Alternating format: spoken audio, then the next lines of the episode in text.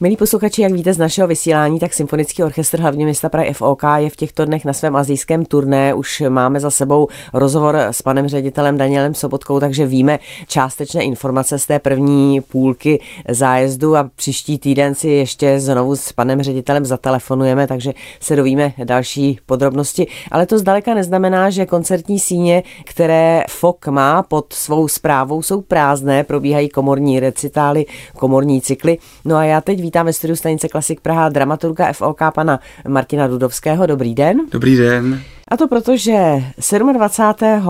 ledna bude v sobotu tedy pokračovat cyklus klavírní tvorby, světová klavírní tvorba, který, jak víme, je ve Dořákově síni Pražského Rudolfína. No a na koho se můžeme těšit? No, bude to pro nás velmi vzácný host. Sice ne poprvé, bude v řadách FOK, vlastně už bude po čtvrté, ale poprvé bude mít recitál a to je ruská klavíristka vynikající Juliana Avdieva a moc se na ní těším. No, je taková na první pohled křehká, bych řekl skoro holčička, ne to ne holka, slečná, vlastně tím, že už má za sebou i několik titulů, tak bych řekl paní, ale stále působí takovým velmi subtilním dojmem a řekl bych, že o to více je neuvěřitelně jako razantní a taková silná právě v té klavírní hře, vyloženě taková prostě plná energie, úplně fantastické hraní předvádí vždycky. Já, když jsem se dívala na její webové stránky nebo informace, které jsem si hledala o ní, tak ona spolupracuje s řadou renomovaných souborů, orchestrů, dirigentů a má za sebou snad Chopinovskou soutěž, kterou vyhrála úspěšně, takže úspěchů má celou řadu. Ano, ona vyhrála vlastně jako čtvrtá žena v pořadí. Myslím, že předchozí byla Marta Argerič, vyhrála právě Chopinovskou soutěž v roce 2010, což ji prostě, jak se říká, katapultovalo do úplně první ligy.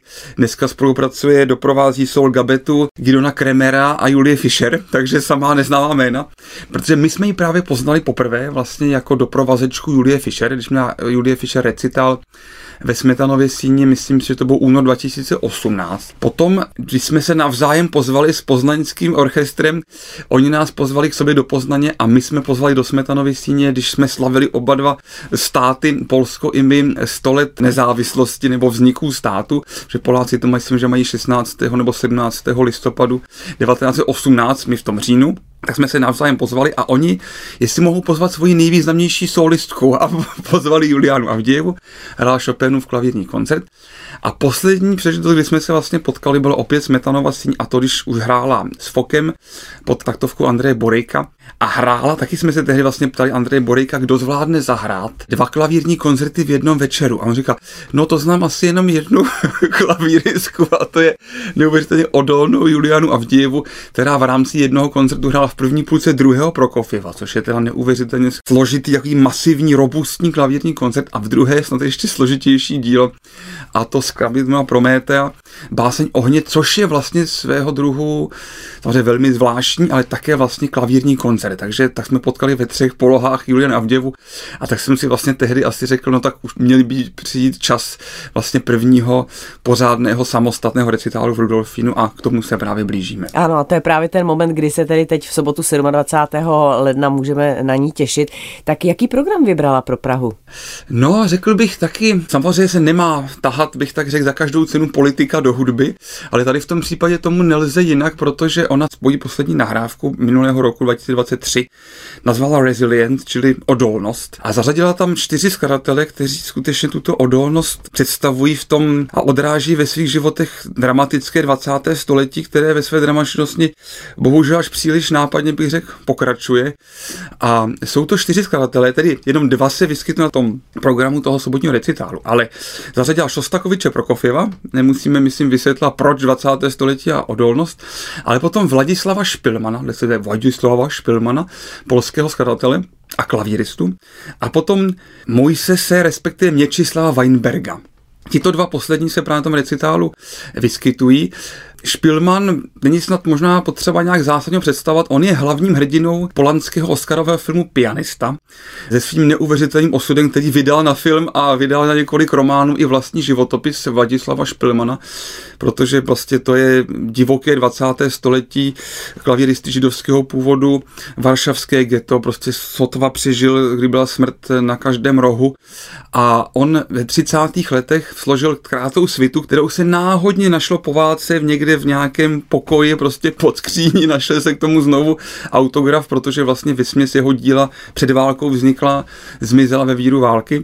Tato svita třídílná, taková kratší, se jmenuje Život strojů a je taková vyloženě velmi taková vtipná, je taková motorická skladba, řekněme, Prokofilovského, Bartolkovského stylu, ale není tak odličtěná jako některé věci, které se týkají strojů, takové lidské stroje. Tak to je jedna věc, která je na tom CD a bude i na tom koncertě.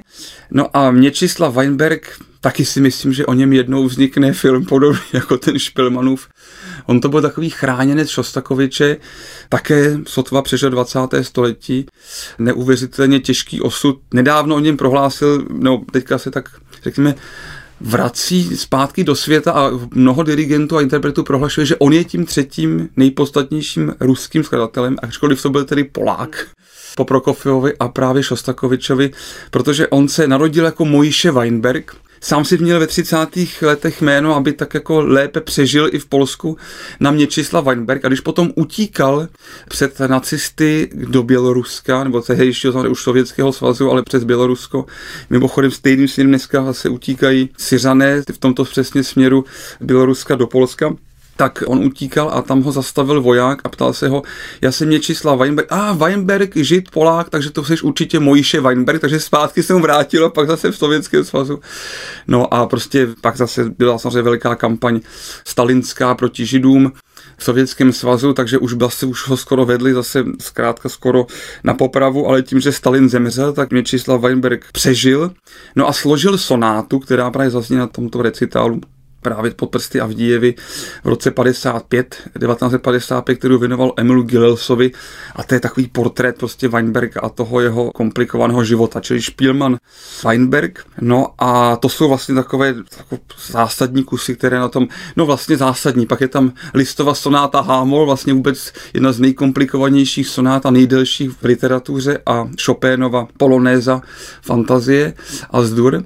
No a jak jsem mluvil o té politice, tak totiž na tom koncertě s Borejkem v lednu 2023 nakonec Avdijeva přidávala jako na protest proti ruské agresi na Ukrajině, přidala ukrajinského skladatele Valentina Silvestrova, což je současný žijící skladatel toho času už raději žijící v Berlíně, přes, myslím, že 86, 87 mu je, a napsal takové nadzemské, řekli by pertovské bagately v roce 2005 a právě jednu z nich bude hrát na úvod tohoto recitálu Avdějeva. Takže takový je to 20. století v, v kostce a a jeho, ano. Je vidět, že Juliana Avdějeva si neklade malé cíle, to bude docela náročný program, samozřejmě jak pro ní, tak z části asi i posluchačsky, ale určitě je to tak vyvážené tím Chopinem a listem, že každý si tam najde nějakou tu polohu, která ho určitě zaujme, ale bude to velmi zajímavý a náročný večer. Já jsem velmi rád, že zrovna ten cyklus mě Světová klavírní tvorba, protože právě, že v tom skutečně tady v tom večeru se to všecko potká jenom k té hudbě samotné.